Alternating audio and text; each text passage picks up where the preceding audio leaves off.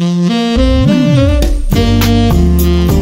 Bible in Your Ear podcast, brought to you by Olive Tree Bible Software. I'm your host, saxophonist Kirk Whalum, reading through the New King James Version of the Olive Tree Bible app in 365 audio lessons of 15 minutes or less. Download the free Olive Tree Bible app in your app store and follow along. Contact me at kirkwhalum.com. That's K I R K W H A L U M.com. Or at Kirk Whalum on Twitter, Facebook, and Instagram.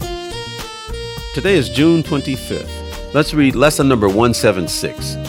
2 Kings chapter 8 verse 1 through chapter 9 verse 13, Acts chapter 16 verses 16 through 40, Psalms chapter 143 verses 1 through 12, and Proverbs chapter 17 verse 26.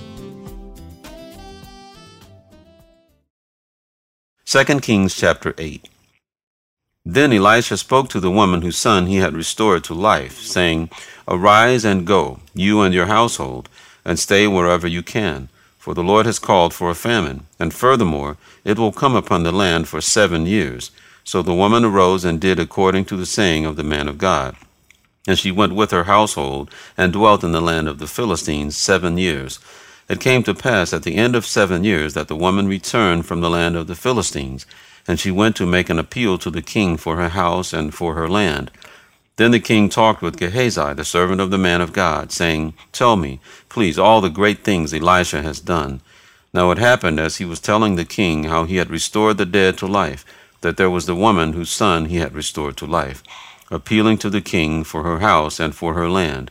And Gehazi said, My lord, O king, this is the woman, and this is her son, whom Elisha restored to life. And when the king asked the woman, she told him. So the king appointed a certain officer for her, saying, Restore all that was hers, and all the proceeds of the field from the day that she left the land until now. Then Elisha went to Damascus, and Benhadad king of Syria was sick. And it was told him, saying, The man of God has come here. And the king said to Hazael, Take a present in your hand, and go to meet the man of God, and inquire of the Lord by him, saying, Shall I recover from this disease? So Hazael went to meet him, and took a present with him, of every good thing of Damascus, forty camel loads. And he came and stood before him, and said, Your son Benhadad king of Syria has sent me to you, saying, Shall I recover from this disease? And Elisha said to him, Go, say to him, You shall certainly recover. However, the Lord has shown me that he will really die. Then he set his countenance in a stare until he was ashamed, and the man of God wept. And Hazael said, Why is my Lord weeping? He answered, Because I know the evil that you will do to the children of Israel. Their strongholds you will set on fire, and their young men you will kill with the sword, and you will dash their children, and rip open their women with child. So Hazael said, But what is your servant, a dog, that he should do this gross thing? And Elisha answered, The Lord has shown me that you will become king over Syria. Acts chapter 16, verse 16.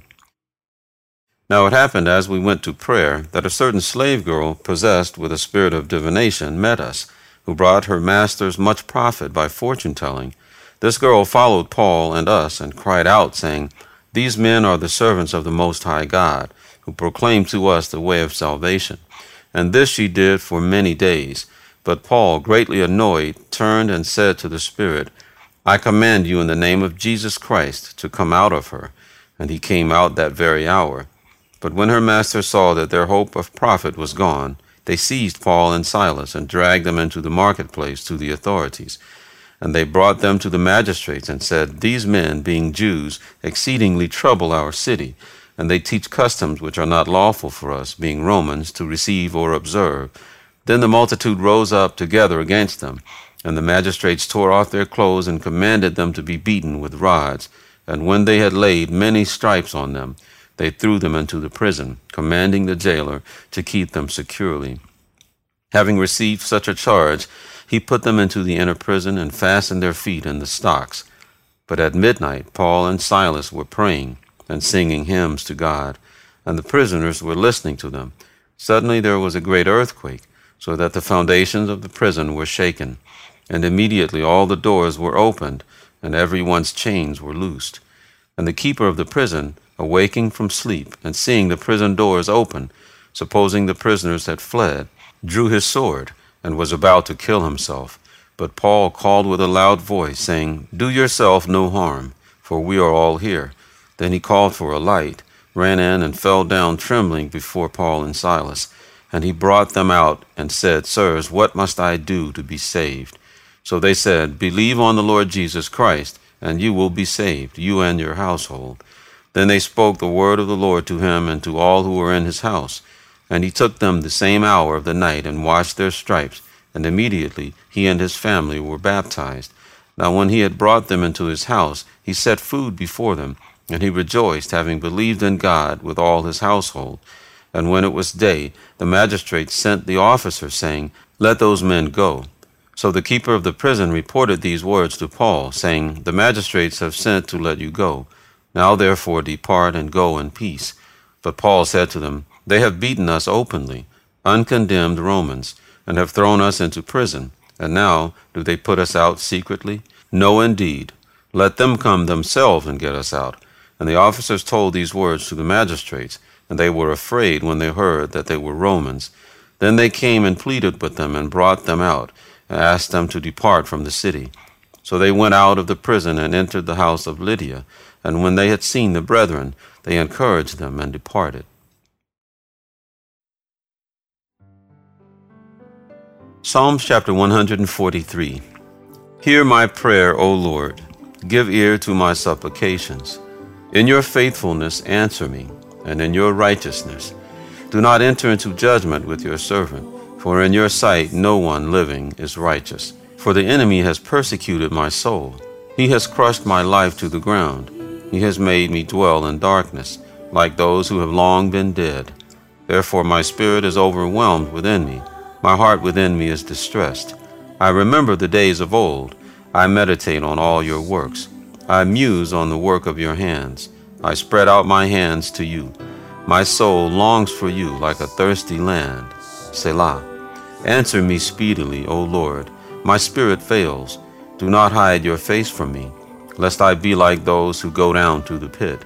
Cause me to hear your loving kindness in the morning, for in you do I trust. Cause me to know the way in which I should walk, for I lift up my soul to you. Deliver me, O Lord, from my enemies in you I take shelter. Teach me to do your will, for you are my God. Your spirit is good. Lead me in the land of uprightness. Revive me, O Lord, for your name's sake. For your righteousness' sake, bring my soul out of trouble.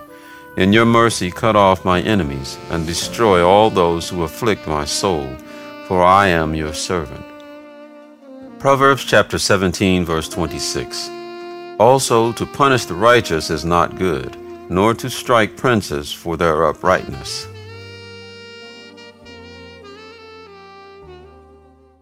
Thank you for listening to the Bible in Your Ear podcast. I'm Kirk Whalum. God bless you.